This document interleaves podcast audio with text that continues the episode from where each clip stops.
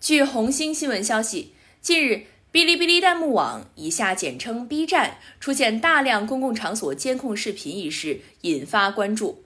据了解，在上传的视频中，多以学校、医院和酒店为主，且在视频的下方评论多为对出境女性进行评价，内容不堪入目。对此，B 站官方回应称，已组织排查、下架相关内容，并已封禁上传相关内容的账号。私人视频为何被传至网络？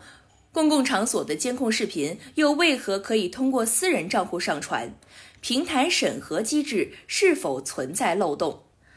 通过调查，记者了解到，一些不法分子会通过技术手段盗取装有联网监控设备的用户视频，或利用针孔摄像头等设备在日常生活中对他人进行偷拍，然后利用短视频平台的审核漏洞，将非法所得的视频进行网络传播，借此寻找目标客户进行牟利。一月十六号，一豆瓣网友发布了一组 B 站的视频截图。称有用户在 B 站上传了大量监控器视角的视频，其中包括学校教室、医院前台等场所，疑似是破解了一些公共场所的监控摄像头。同时，在该网友晒出的图片中，不少人在视频下方留言评论，内容直指视频中的女性，言语十分不堪。该网友还配文劝诫大家小心，称该视频黑产不止在 B 站出现，主要是这一条黑产可能已经形成了。他们发视频的目的应该是拉人入付费群，可能会有配套的一个学校的整套监控，从办公室到教室。不久，B 站官方便回应称，已组织排查、下架相关内容，并已封禁上传相关内容的账号。通过调查，记者发现，上述网友所说的视频黑产，主要表现为不法分子通过技术手段盗取装有联网监控设备的用户视频，或利用针孔摄像头等设备在日常生活中对他人进行偷拍。然后利用短视频平台的审核漏洞，将非法所得的视频进行网络传播，借此寻找目标客户并进行牟利。过往案件显示，非法软件是盗取监控视频的重要工具，即不法分子使用软件扫描 IP 段内的摄像头，破解摄像头登录口令并侵入控制。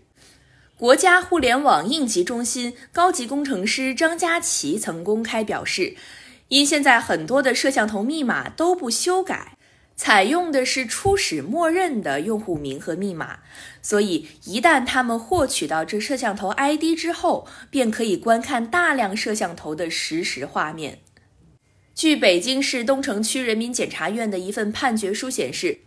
二零一七年六月至七月期间，有不法分子非法利用三款手机软件恶意侵入控制网络摄像头，并非法利用两款计算机软件对扫描过的 IP 段内的摄像头进行登录口令破解。犯罪者最终因非法获取计算机信息系统数据、非法控制计算机信息系统罪获刑。监控录像被盗。主要是摄像机或摄像机平台密码被黑客破解，造成泄露。一家信息化公司的技术负责人告诉记者，要解决这个问题，不是更新设备，而是增加网络安全设备，让整套网络安全机制来做保障，同时将原有整个系统进行安全升级。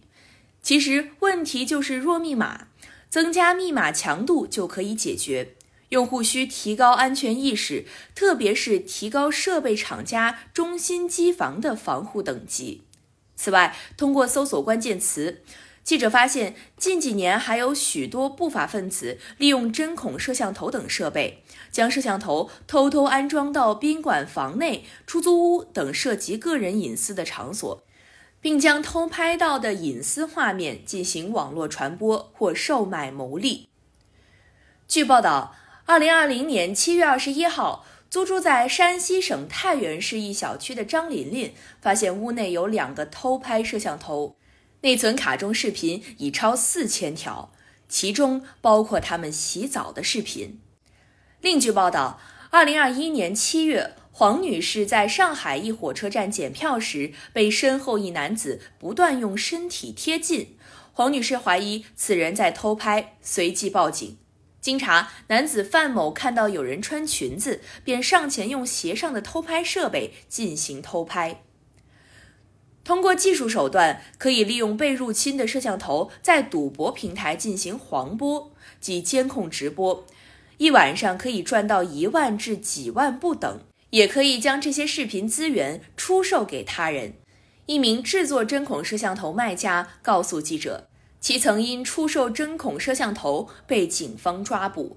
但因证据不足被检察院取保释放，因此对视频黑产这一块情况十分了解。据其透露，一些掌握非法视频资源的人会在网上建立相关的资源群组，并在群内发布偷拍视频进行宣传吸引。有进一步需求的人则需向群主通过微信或支付宝转账，才能进入更高级别的群组，从而获得视频资源。此外，该卖家还说，为了扩大客户来源，一些不法分子还会将手里的非法视频上传到各大网站平台，从而吸引更多的人加入其建立的资源群组。为了吸引视频买家，不法分子多会选择高校、医院、酒店等地方的视频进行发布。对于将视频上传是否会受到平台审核制度的影响，其表示有些会，但总有疏漏的地方。据了解，目前国内各大短视频平台要求用户在上传视频作品时，必须遵守相关要求与规定，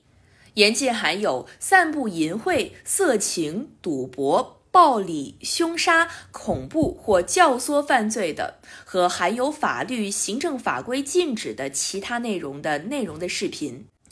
但记者却在查询相关条例时发现，一些平台虽对上传的视频作品做出了要求，却并未对其审核标准做出详细的说明。如 B 站虽拒绝接收含违反《互联网信息服务管理办法》规定的内容的稿件，但并未对视频审核标准做出详细说明。关于互联网平台的视频稿件审核流程，一位在 B 站制作发布视频的 UP 主告诉记者，视频内容的审核流程通常是机器用相关算法审查违规内容，如果出现违规，人工再进行审核。这个算是业界的默认操作方法了。但像 B 站这类的头部平台视频太多了，就算人工审核，估计也是八倍速。B 站一位工作人员告诉记者，该站的视频审核工作是全人工进行，但考虑因素较多，也同时建立了举报和回查机制。虽然力求百分百正确，但因为审核量大，需要考虑因素较多，也不能排除万一。因此，我们也有搭配稿件举报渠道和不定期的站内主动回查。通过结合这些手段来形成一个较为完善的机制，即使是过审的稿件，核实到存在问题，同样会进行相应处理的。而在查阅西瓜视频的违规条例中的常见问题时，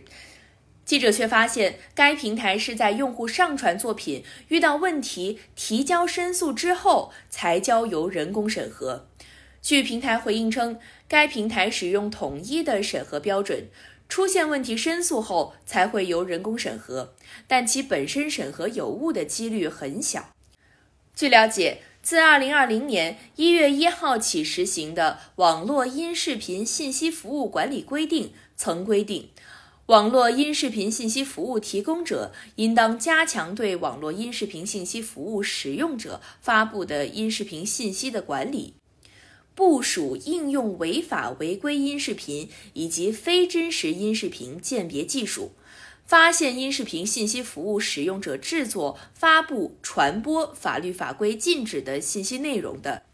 应当依法依约停止传输该信息，采取消除等处置措施，防止信息扩散，保存有关记录，并向网信、文化和旅游、广播电视等部门报告。